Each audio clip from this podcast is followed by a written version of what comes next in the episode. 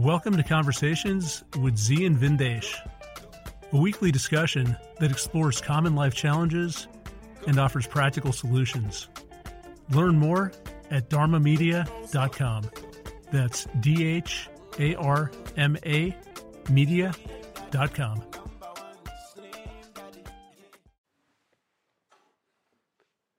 All right, welcome back, everyone, to Conversations. And Z, we've been talking a bit about reciprocity and human relationships. And this has come up because the way that we interact, we've gotten to a point where human relationships are very transactional. And maybe that's just a function of our society and that people are specialized in certain areas. Uh, but a lot of times we interact with other people and it's kind of like, how can I get paid for what I'm doing? Or even if I'm not getting paid for it, how can I get the upper hand? How can I get as much as possible and give as little back? And maybe there's some benefit to that. So materially, you might be better off. Uh, you can take advantage of a situation, tilt the scales a bit in your favor. But the challenge with that is you don't have people who are out there who've really got your back. And so you end up in a world where people are around uh, for a period of time and then they disappear. Uh, maybe they're around as long as you're providing some entertainment, you're providing something in exchange, but it, they're not really looking out for you. Uh, they're not the the friend who's going to be there, who's going to see you through, as you put it, Z, having that dead body in the trunk. Are they going to be someone that you can call in the middle of the night and say, "Hey, I've got some dead body. Help me dispose of this," and they come over, no questions asked. Uh, it's more you have people in your life when you can provide them something and then they disappear. And that can be a very lonely existence. And we've talked about people like this who we've worked with, who uh, can be very good at what they do. They can be very good on the business side, but they don't have any real close friends because they approach relationships the same way that they approach business, uh, which is this is a transaction. I'm going to get what I get. I'm going to take as much as possible. And either it pisses people off or it pushes people away. Uh, so you end up in potentially a pretty lonely place. But the other side of this is we've got to be at least somewhat transactional, or maybe transactional is the wrong word, but we have to look out, out for ourselves. There's got to be a certain amount of give and take. If you're the one who's always giving and never taking, that's also not sustainable. Uh, then you get into relationships where you are enabling dysfunctional behavior, or there's a certain amount of codependence, uh, or you just burn yourself out trying to help other people. You don't have any energy left to take care of yourself. Uh, so I wanted to explore this topic, and I thought it would be interesting to get your perspective, Z, because you've got a pretty unique approach, or maybe it's not even a unique approach, but maybe an approach from a different era in terms of dealing with people, uh, where you look at them first as human beings and you look at how you can help them. You don't worry so much about how you can get paid, uh, that comes later on. So it's really okay, I've got a skill set and I can help people get back on their feet. I can help them with their physical, their mental health. I can help them do things that they never thought were possible. And that's something that elevates you. Uh, so it makes you feel good. It breathes life into your soul. Uh, but then the challenge with that is that they're not always paying the bills. So as a businessman, you've got to figure out how do I manage that? How do I cultivate that good relationship, but still make sure that I've got that uh, dakshina coming in. So I've got enough money coming in where I can keep this business going. And it can be a tension because if you get too wrapped up on the money side, then that interferes with the ability to form those relationships and help other people. But of course, if you go too far on the helping side, then the business falls apart. So one thing we talked about is can you put someone in between who can take care of the business side of it, take care of the money, and let you do your thing. Uh, but more generally, I want to talk about how uh, we should walk that middle path, as we often talk about, how we can cultivate relationships where there is an equal exchange. There's a nice give and flow. Uh, and there's a certain strength that comes with that. So if we're giving as well as receiving, we're invested in the other person, they're invested in us, we're looking out for each other. That, of course, has a lot of benefits. Eh, what's your take? I mean, I'm just going to open this up. It's a bit of a free flowing conversation, but what's your experience been, and how do we get to that point where we've got that healthy exchange? Well, one of the things that I want to put forth always is that I hope that with all these podcasts that we're doing and as we grow as a, a media offering, that at the end of any of our offerings, that it helps people in some way, even the smallest way, be healthier. not only mentally, not only emotionally, not only physically, but in all ways. Just be better, um, just to do better, to feel better, to maybe have a little healthier family relationships and social relationships. So a lot of these free flowing topics that we have are things that I deal with on a daily basis and in, this health and wellness environment. And I see that stress is, of course, the number one killer, and the causality of that is oftentimes the way we think about things. So, with that being said, when I think about uh, reciprocity, represents sustainability. When something is sustainable, it has an active energy quantum. And in that active energy quantum, things can keep going and keep growing. As long as you know there's a cycle of nurturing, then things keep going and flourishing. When that is corrupted, things become stagnant, decay, and they become diseased, and so on. When we talk about reciprocity in, within human relationships, it's not always a way in which you can say, I did this, then you do that. I do this. So to each person, they carry a burden to their ability. You go out with a group of friends. It's like, eh, let's say when you were a teenager. Uh, when I was a young kid, about 13 years old, I had a summer job. And I would go visit my grandmother, and I had all these buddies that lived in the town where my grandmother lived that would look forward to every June, school is out, and we go visit. Well, I was a pretty good mechanic. And I was a little guy, and I was a good mechanic. So I, I for $50, I bought a 61 Volkswagen Bug, right? Didn't work. So all the buddies, they pushed it to the house, and each one did a little something so we could drive the car. So I was the mechanic. The older boy who had a learner's permit drove the car. The other two that could conjure up money got gas money, we all got gas money. And somebody, two or three, two, or, two of the fellows would get out and push the car. So you had somebody that started the car, somebody that drove the car, somebody that brought gas, and a mechanic. And each person had a role, reciprocity. They had a role in our enjoyment. We had a wonderful summer. Not everybody was a good mechanic, not everybody was a good driver, but everybody did their part. And it's expressed in different ways. So I can't weigh one part as more valuable than the other. And that's one of the challenges with transactional relationships. Is that who is the definer of the value of a thing? Who defines the value of that thing? You see around the world where there are people, uh, if you go to India, you'll see a lot of people with the kidney scar because they've sold a kidney. So they have a kidney broker. Now, to the person in the Middle East who has abused their body and wants a fresh kidney to continue abusing their body, that kidney is worth about a hundred thousand. To the broker who gets it, they can they stand to make a hundred thousand. But in the process that they go all the way down to the person with the kidney, when you get down to the person with the kidney, they're selling their kidney for four or five hundred dollars. And it's going from hand to hand. And eventually that kidney's worth hundred thousand dollars per person. Needs it. So you can say, wow, that idiot sold his kidney for 500 bucks. Well, that $500 was different between his family eating for six months and not eating. And he made that decision. The broker who understands human suffering made the most money. He was the money changer. He made the most money out of the deal. For the Middle Eastern guy, $100,000 was nothing. He gets more than that in welfare payments from the, the Qatari government or wherever in a month. That's nothing for him. Nothing.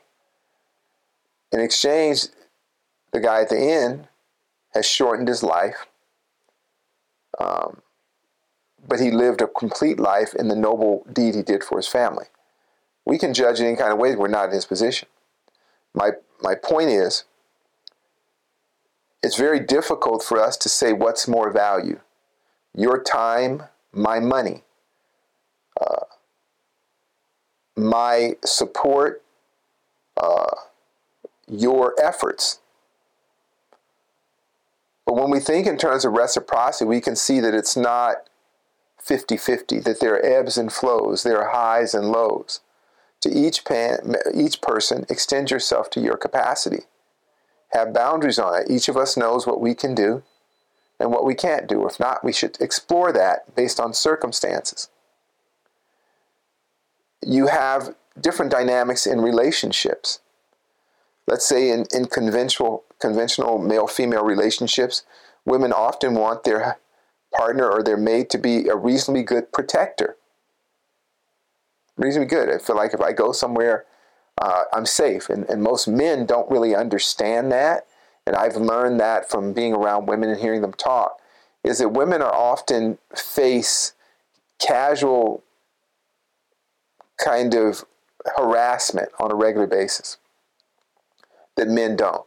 So when you have a guy with you, you tend not to have those casual harassments, which can escalate rather quickly, right? You understand what I'm saying? I, have lived it, yes. Yeah, and so most women have lived it. Most guys, we don't know what that means, but we do know that women feel a sense of protection simply having that as a deterrent.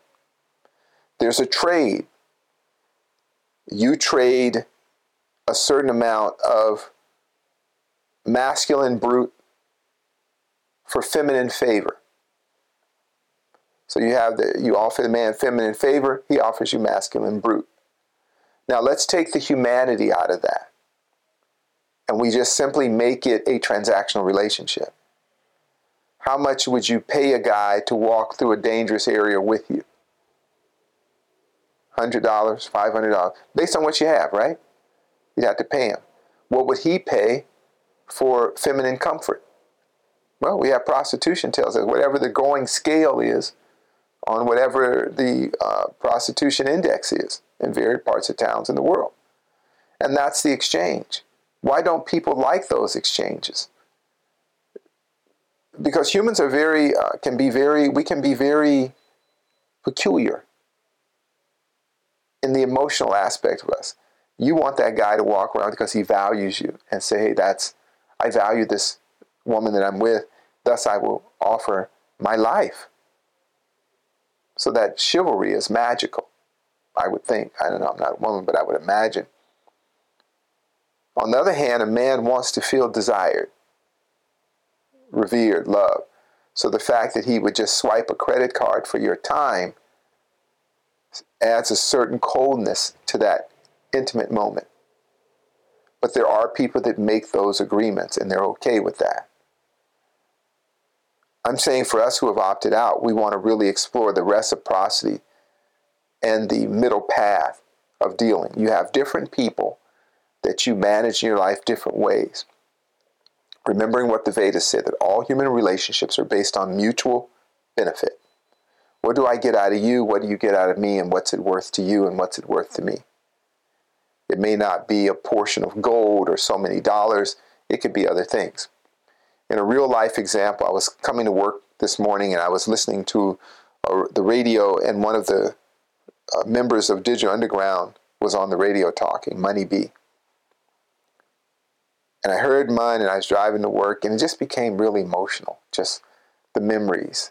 And he mentioned the years that we had worked, how long ago it was when we toured and traveled and I heard his voice, and he they, they were talking about he was really healthy, and we had many discussions about his health. And I called him up, and we spoke on the phone, and I said, "I'm I'm so happy to hear that you're doing well, because we lost one of us a couple of years ago. We lost Shock, but to hear mine was doing well."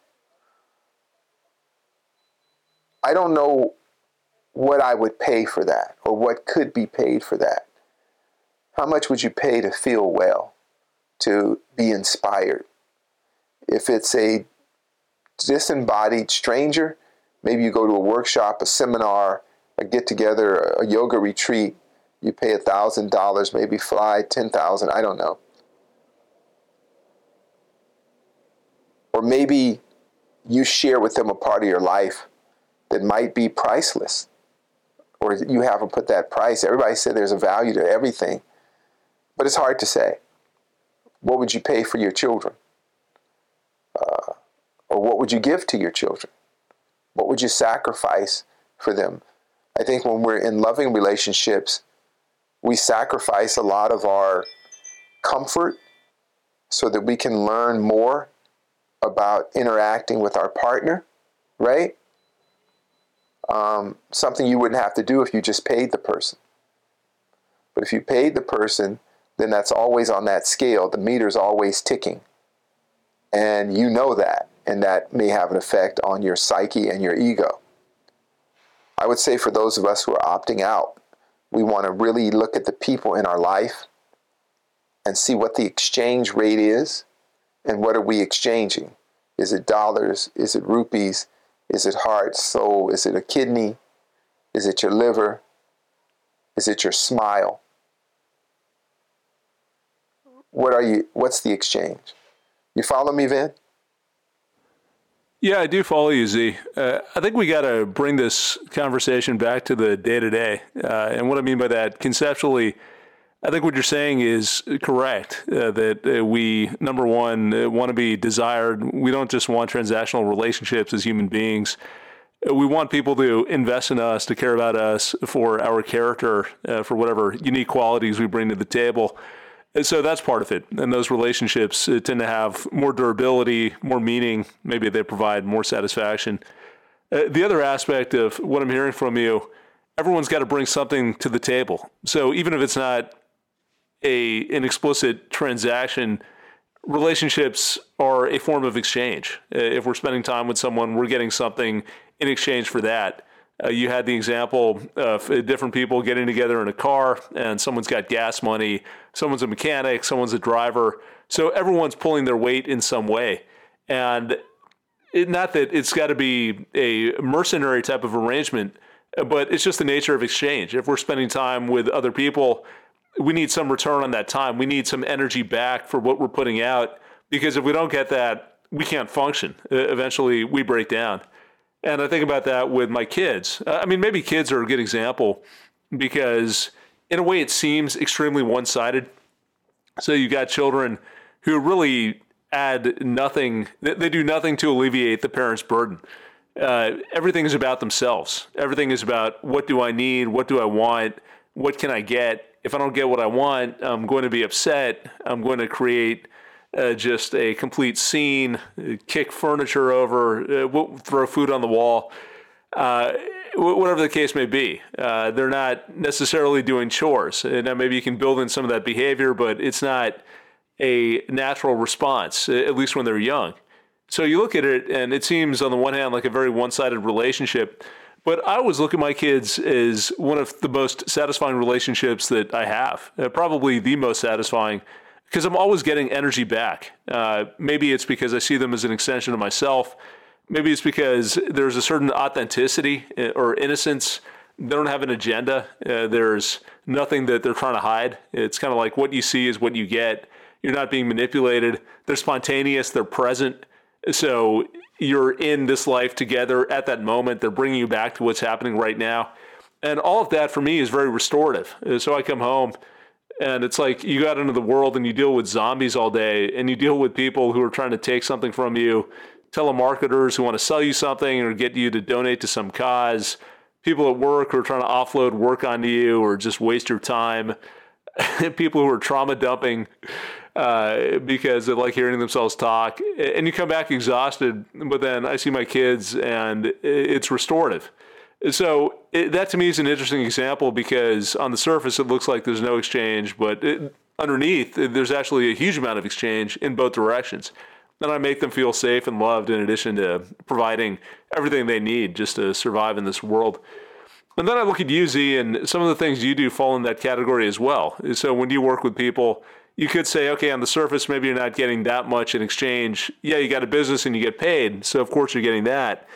But you'd probably choose to work with people anyway because it's just part of your nature. And there are times where you can't help yourself, uh, even if it's taking an extraordinary amount of effort, even if you don't necessarily have the time or the emotional energy, you'll do it because that's just how you you're wired. And I've asked you that in the past. Like, why do you keep on doing this? Why don't you set limits and it's almost like you don't know how else to be. So there's obviously something, whether it's just a fulfillment of your nature or maybe it's you getting something back by uplifting the people around you, there is that exchange. So it, the exchange has to be part of it. But I think maybe the problem we run into uh, when uh, we look at how people interact is that instead of it being fluid and spontaneous, it becomes more calculating. Uh, so I want to explore that for a second because if I look at you or I look at how it is with my kids, it just kind of happens. We, we, get together, we hang out with people, uh, and everyone brings something to the table. We all support each other. When you work with people, same sort of thing. They get value out of it. You get value out of it. You're not going into the situation in advance saying, okay, what's my end of the bargain? You're going in more open hearted, more let me provide what I can to the extent that I can, and I'll see what happens, and I'll see what I get in exchange. And I started doing that more often outside of my family, uh, just with the people that I interact with. And maybe I've picked up on your example, but I find that very liberating. It's liberating because I can help them and I feel good about that. They feel connected to me because they know I'm looking out for them. So we've got a tight bond. I mean, we're rolling together, we're hanging out. And then it helps drop some of the expectations. So it, I can avoid disappointment. You know, I'm not worried about what I'm going to get back. I don't have some mental tabulation of everything I've done and everything I expect in exchange, which just creates a lot of anxiety. And it's kind of like, okay, either the situation is working for me or not. If it is, we're hanging out and it's cool. Uh, if it's not, maybe I'll spend less time with the person, but I'm not there to try and extract something that someone doesn't want to provide. Uh, but I feel like a lot of times we get into situations, whether it's business situations or romantic relationships, we've got an agenda going in. Like, this is what I want to get. This is how I'm going to get it. This is what I'm willing to give. It, talk about that a little bit. I mean, do you see a distinction between those two things, like going in and having more of a spontaneous interaction versus going in and trying to control the situation? Then I wouldn't call it spontaneous. I think it's organic. Um, and it, it, it, it's a revelation of your own nature, right? When you interact with people, and, and, and are you constantly thinking about what you can extract from them, or are you just nurturing for the joy of nurturing? And here's my point: is it goes back to my gardening metaphor. Sometimes when you're gardening, you're just gardening and when you lose yourself in the tilling of the soil and the turning and the pruning, you were able to escape a lot of stress or other distractions. And then at some point, you pass by, and the efforts of your joy, the efforts of your duty, are displayed in the growth of the plant. And it's just a beautiful thing and and and I'll try and describe it what what I get out of working with people, teaching people. It is very it is extremely soothing to my often troubled heart. Um, in my life, I have got to witness and experience all aspects of the human condition. I was just fired up before we started talking to Caitlin about uh, social issues. And those things never leave you. And sometimes, if you are quiet and alone, those memories are very loud and the pain comes back. And it has a, a, a very visceral effect on your body. Then you turn to your gardening, and in that moment, you just see beauty so when I work with people and they're getting well and they feel better, they walk out of here better than they came in. It's like working in a garden. And the fruit of that is just as succulent and tasty and as temporary and transient. I don't deal with people so they can stay around me and feed me fruit. I just try to grow them, do what I do while I'm with them. And when I see them doing well, I look and say, wow, that was, that was a beautiful fruit. When I see the people that I have struggled to maybe teach or help them get on their feet again in whatever way. Whatever scars or burdens or traumas that I've been through, it all goes away. In that moment, it all goes away. I'll walk up and I'll see some of my students who were maybe awkward and decrepit when they started being graceful and fluid and sharing these lessons with others. But just stand back and it's just like I said, it's like watching that garden come out just right. And there is a different reward. There's a different celestial reward. Yeah, I would love a monetary reward. I would love that because it would allow me to do uh, what I do with less stress. It's just the bottom line. I would keep doing what I'm doing. It would just be less stressful and less distracting when it comes to um, the financial and the, the, the cold, heartless part of the, the exchange of money. History has always shown us that when they have a person who has a talent or art or craft, skill, and they do what they do, and in between there will always be some sort of manager, money changer, who can deal with the colder part of that interaction, the less human part, the bloodless part of it, which is the exchange of money that fuels movement. It, it, it is uh, the gas that moves the, the, the uh, engine of human action. We need that. But we also need to know its limits. If you think about the relationship that you have with people in your life, think about the relationship we have with our partners, our wives. Imagine, if you would, I knew somebody who, in order to um, explore intimacy with his wife, he had to swipe a credit card. They actually had that kind of relationship. And I asked him about it. And he says, Well, we, we grew into that because uh, they could never come to a place of understanding um, about the different ways that they looked at being loved. And he also weighed the idea of divorce, and he said it would better be better for us to be pragmatic about it and have a strictly transactional relationship and keep the marriage intact.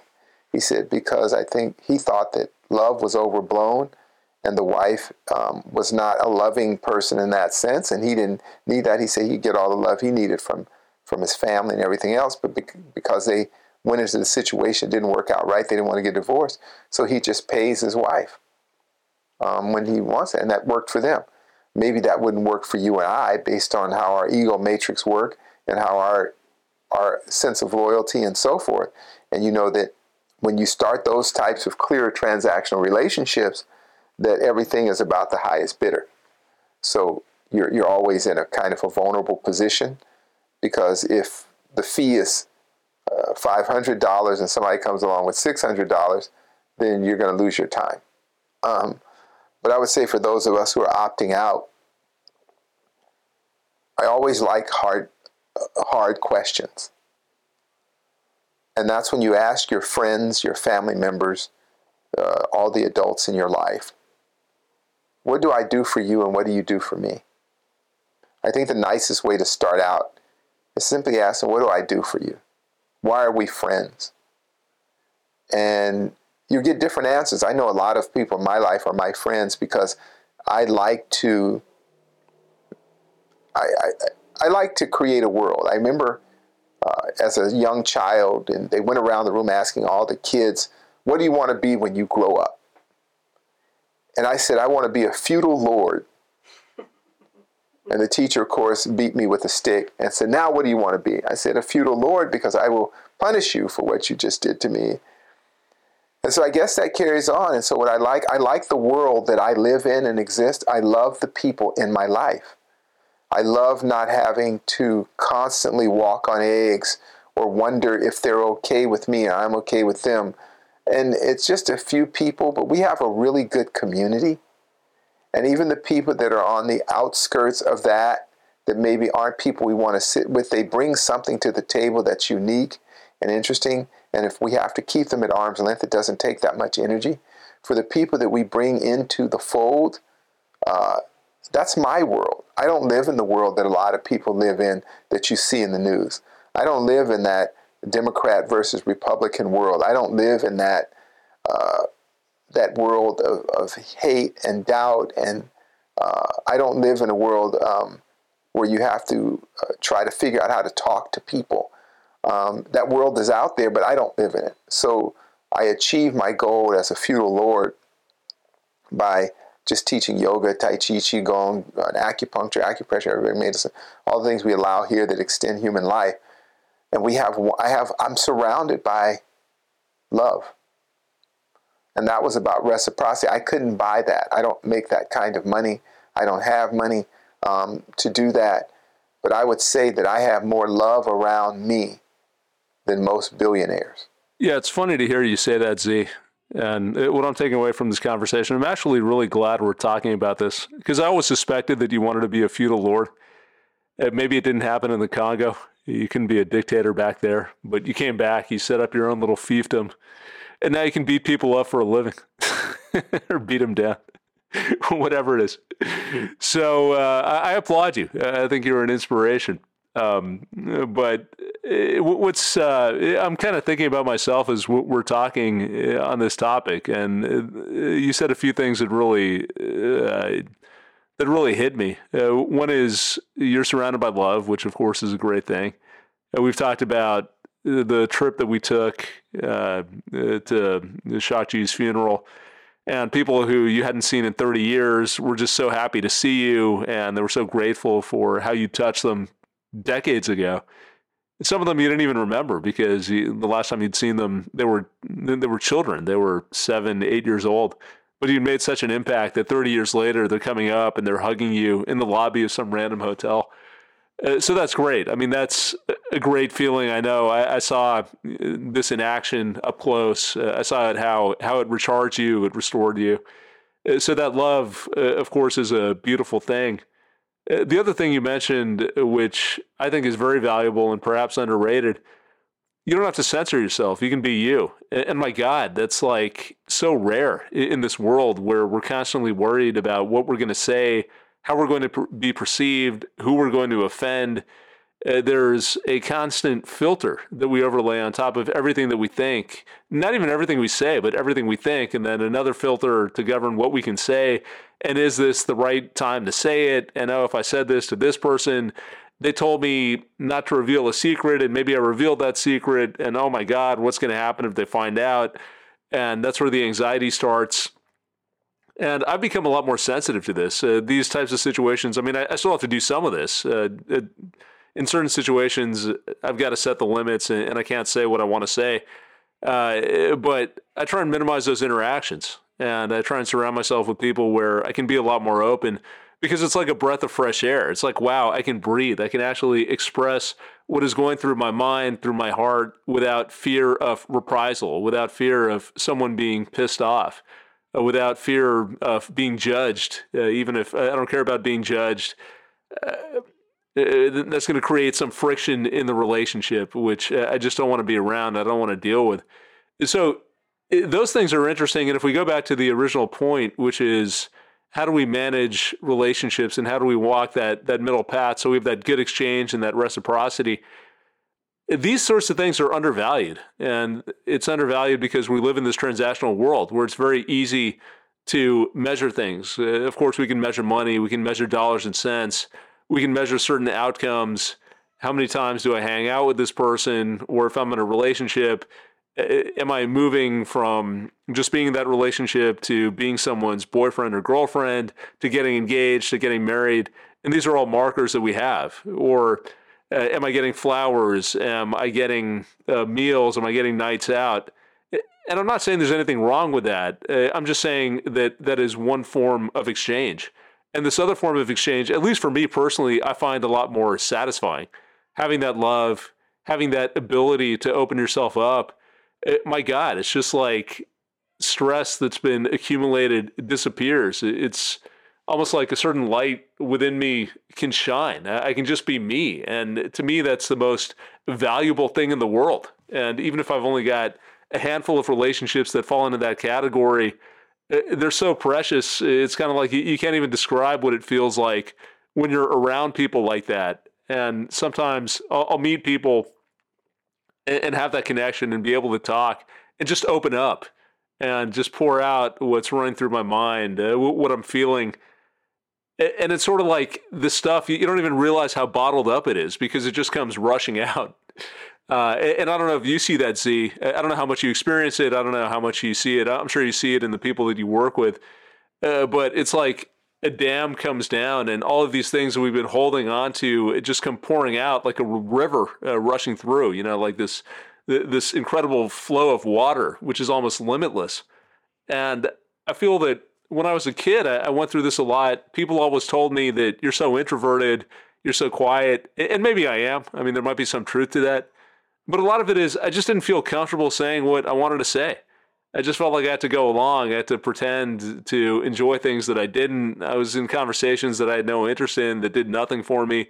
So, yeah, of course, I'm going to be quiet. I have nothing to contribute, but you put me in the right situation and I'm a totally different person. And I, have got a lot to say. I've got a lot of observations about life, about the world. I've got a perspective which is pretty unique. And I want to hear what other people have to say. I want to know how they're going to react. Uh, I want to know what their experience has been. Uh, part of it is for my own knowledge. Part of it is that it just brings us closer together. You don't feel so alone on this planet, which is just hurling through billions of light years of empty space. Uh, so it, that that's what comes to mind when I hear you talking, Z. Uh, but maybe just hone in on on one of the points that I made because I know I covered a lot of ground. This idea that we hold on to things, and then when we're in these more free flowing relationships where we have this reciprocity, we've got that exchange, and, and, we don't have to hold back. And a lot of what we've been holding on to comes out. Talk about what that does for us health wise. Well, well, then you said it right there when you said you're guarding. Whenever you're guarded or holding back, or you think about the relationships we have with people that you have to measure, that you know this person is maybe more vampiric in their relationship, so you can't expose your veins to them, but maybe they do other things really well. You're holding back, and, the, and you, you can deal with those people, but it, it, it takes a lot more energy to deal with those people. What those of us who are opting out are seeking for those of us who want to have good, healthy lives and relationships, mentally, emotionally, physically healthy, have energy to get through the day.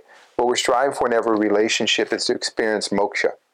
Moksha is that term you use in Hinduism and Buddhism that literally means uh, liberation.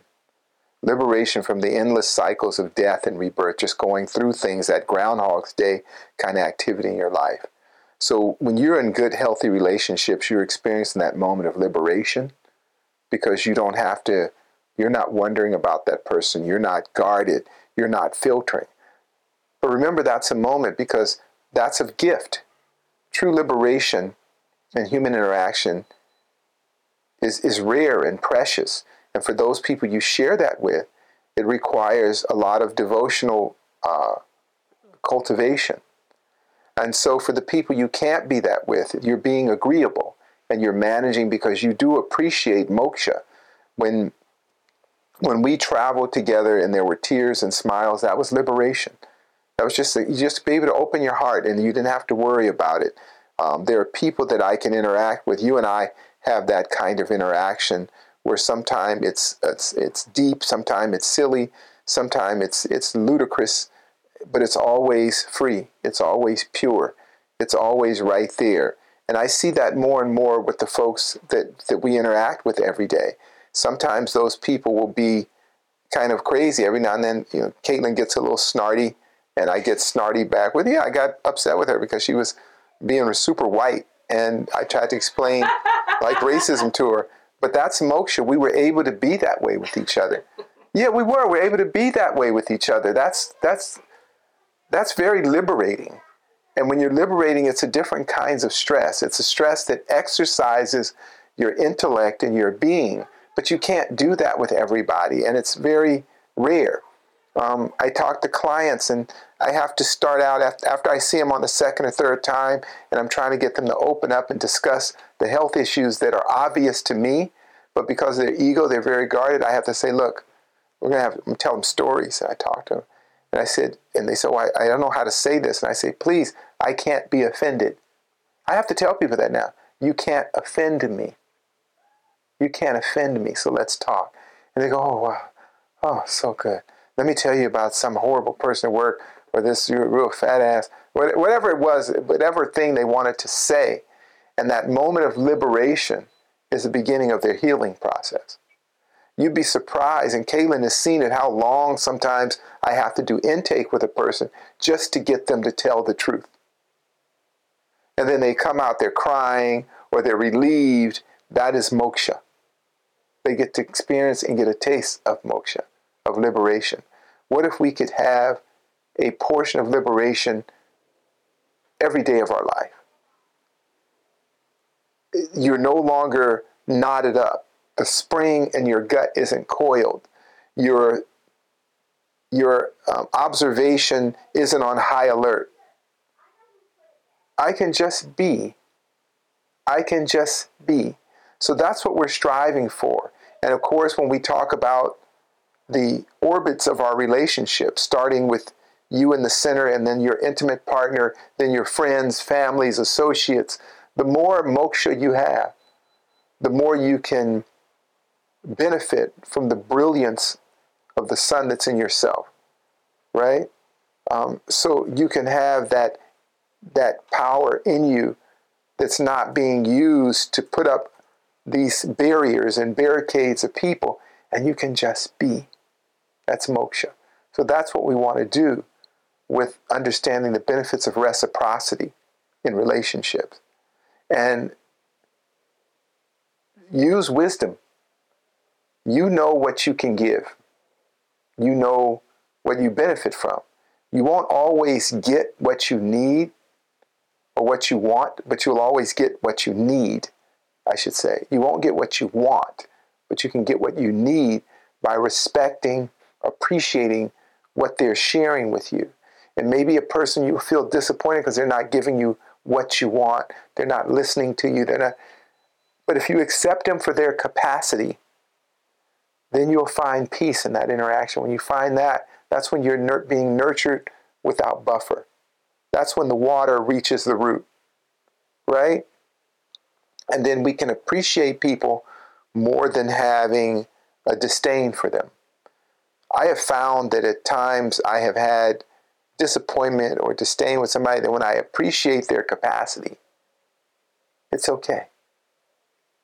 You don't tell the kids to jump in the car and drive down the highway and they're un, and then get disappointed they wreck the car. Well, they're untalented, they're unskilled, they're too young. You would never put that on them, but why are you getting mad? Same way when you have people in your life and they let you down. I would really like to get those of us who are opting out to reflect upon that. Did they really let me down or did they do the best they could to their capacity? And each person brings a different thing to the table. Everybody brings something different to the table. Maybe you're the, the only friend with the driver's license. So you have to drive all the time, but they can do all the other chores. They can maintain the vehicle, they can put gas in it, they can push start it. It all works out. What if you're always push starting the car? Well, most of the time, you're sitting in the car and you're just being driven around. You got a free Uber. But in exchange for that, you got to push the car to get it started. So let's look at all of our relationships with each other and just really look at the person you're with and saying, well, they have a different upbringing than me. Or maybe I'm, I'm financially well off and my, my friends are uh, financially not as well off as me, yet they bring other things to the table, and that, that makes it worth that financial exchange. We can't hold the one thing we have as being the greatest thing.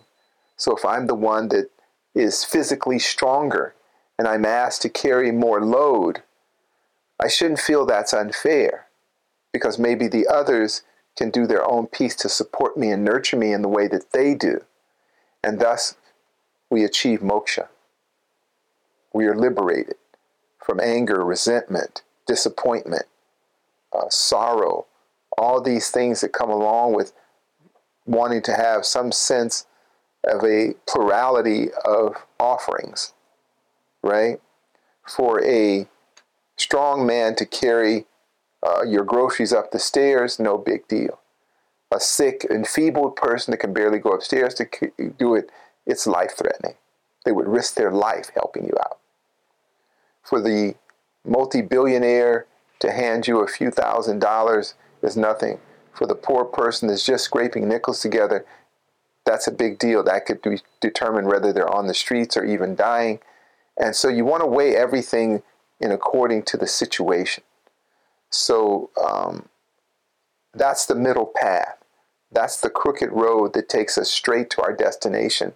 And by appreciating the people in your life for their abilities and their capacity to share, to exchange, by understanding that you never overextend yourself, you never burn yourself out, and you never feel slighted. You follow me, Ben? Yeah, it's a ruthlessly efficient way of looking at the world. It, to me, it makes a lot of sense, and uh, it's it, what you're describing is just very practical. It goes along with this dispassionate observer philosophy that we talk so much about.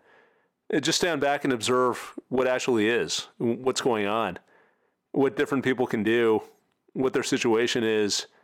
Even if you don't know why they're doing certain things, if you've got a friend who's always late and you know that they're always late. Don't expect them to be on time. Don't get upset when they're not on time. Uh, there are tons of examples around this, but I feel like so much of our frustration in relationships comes from these expectations. Uh, and I've been guilty of this. It, one of the best things that I've done in my relationships uh, with people, if I go back uh, five, six years ago, I remember there was someone that I blew up with maybe five or six years ago because I just felt like the person was never around. They weren't responding to my calls, to my texts, and it, it just pissed me off. And I uh, said something uh, like, "What the fuck? Uh, do you even care? Uh, how come you're never around? I'm putting in all this effort, and you're not here."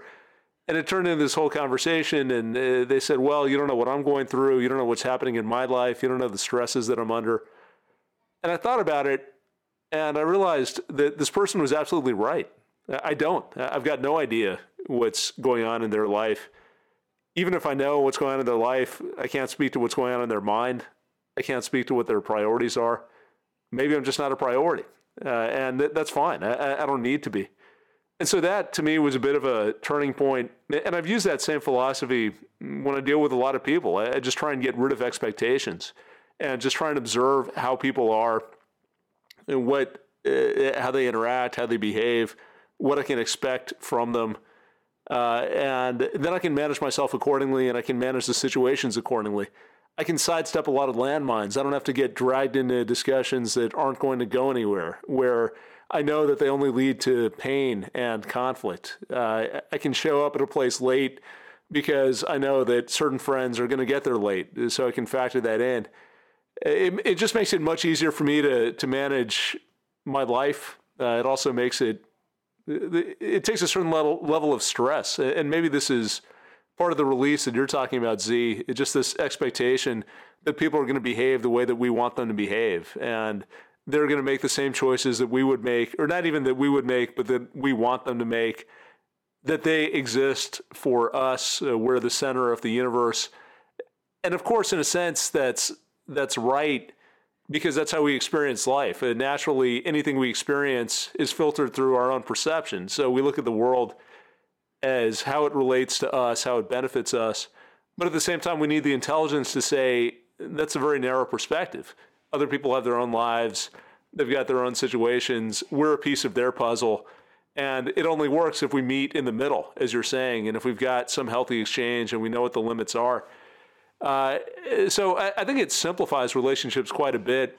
And it also helps us avoid some relationships that just aren't going to work out.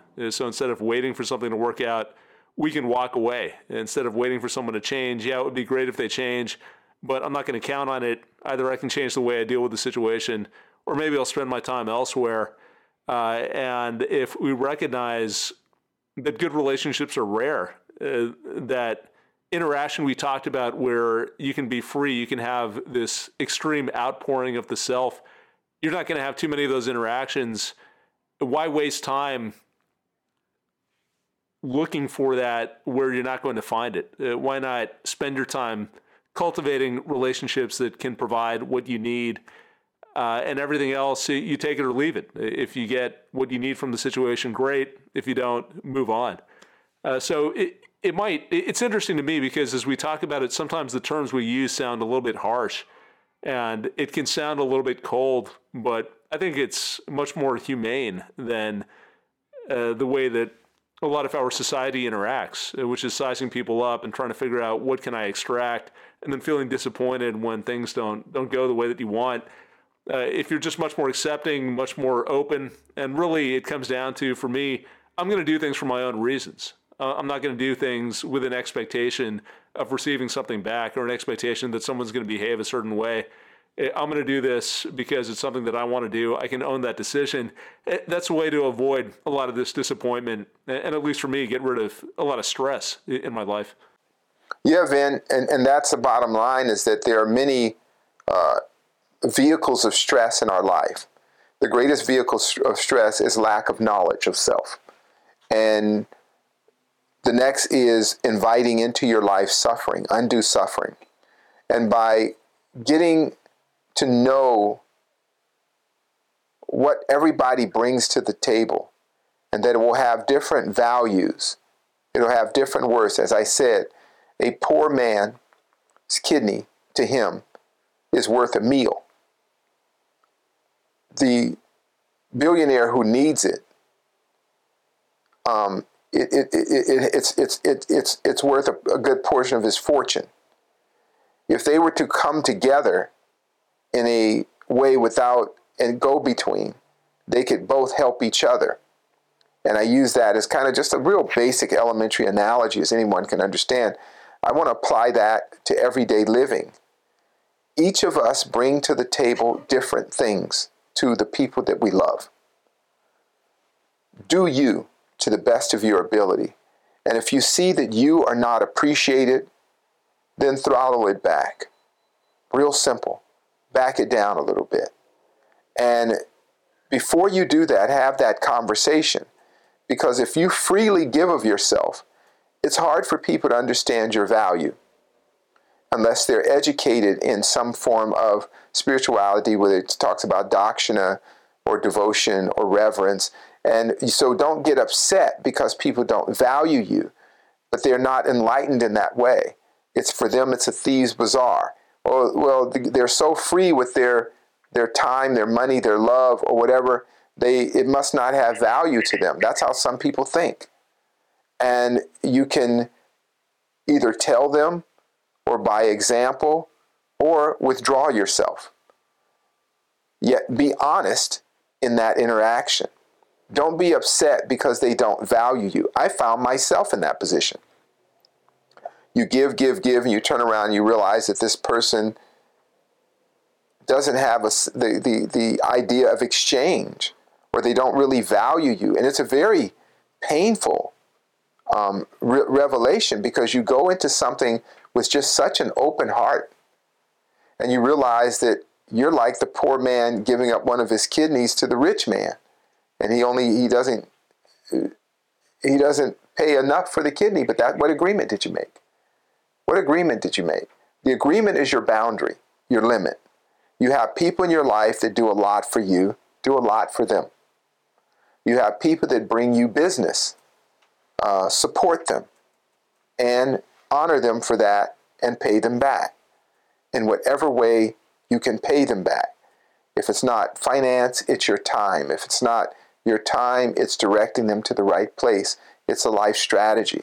It's really, really simple and it can be as cold or as warm as you'd like.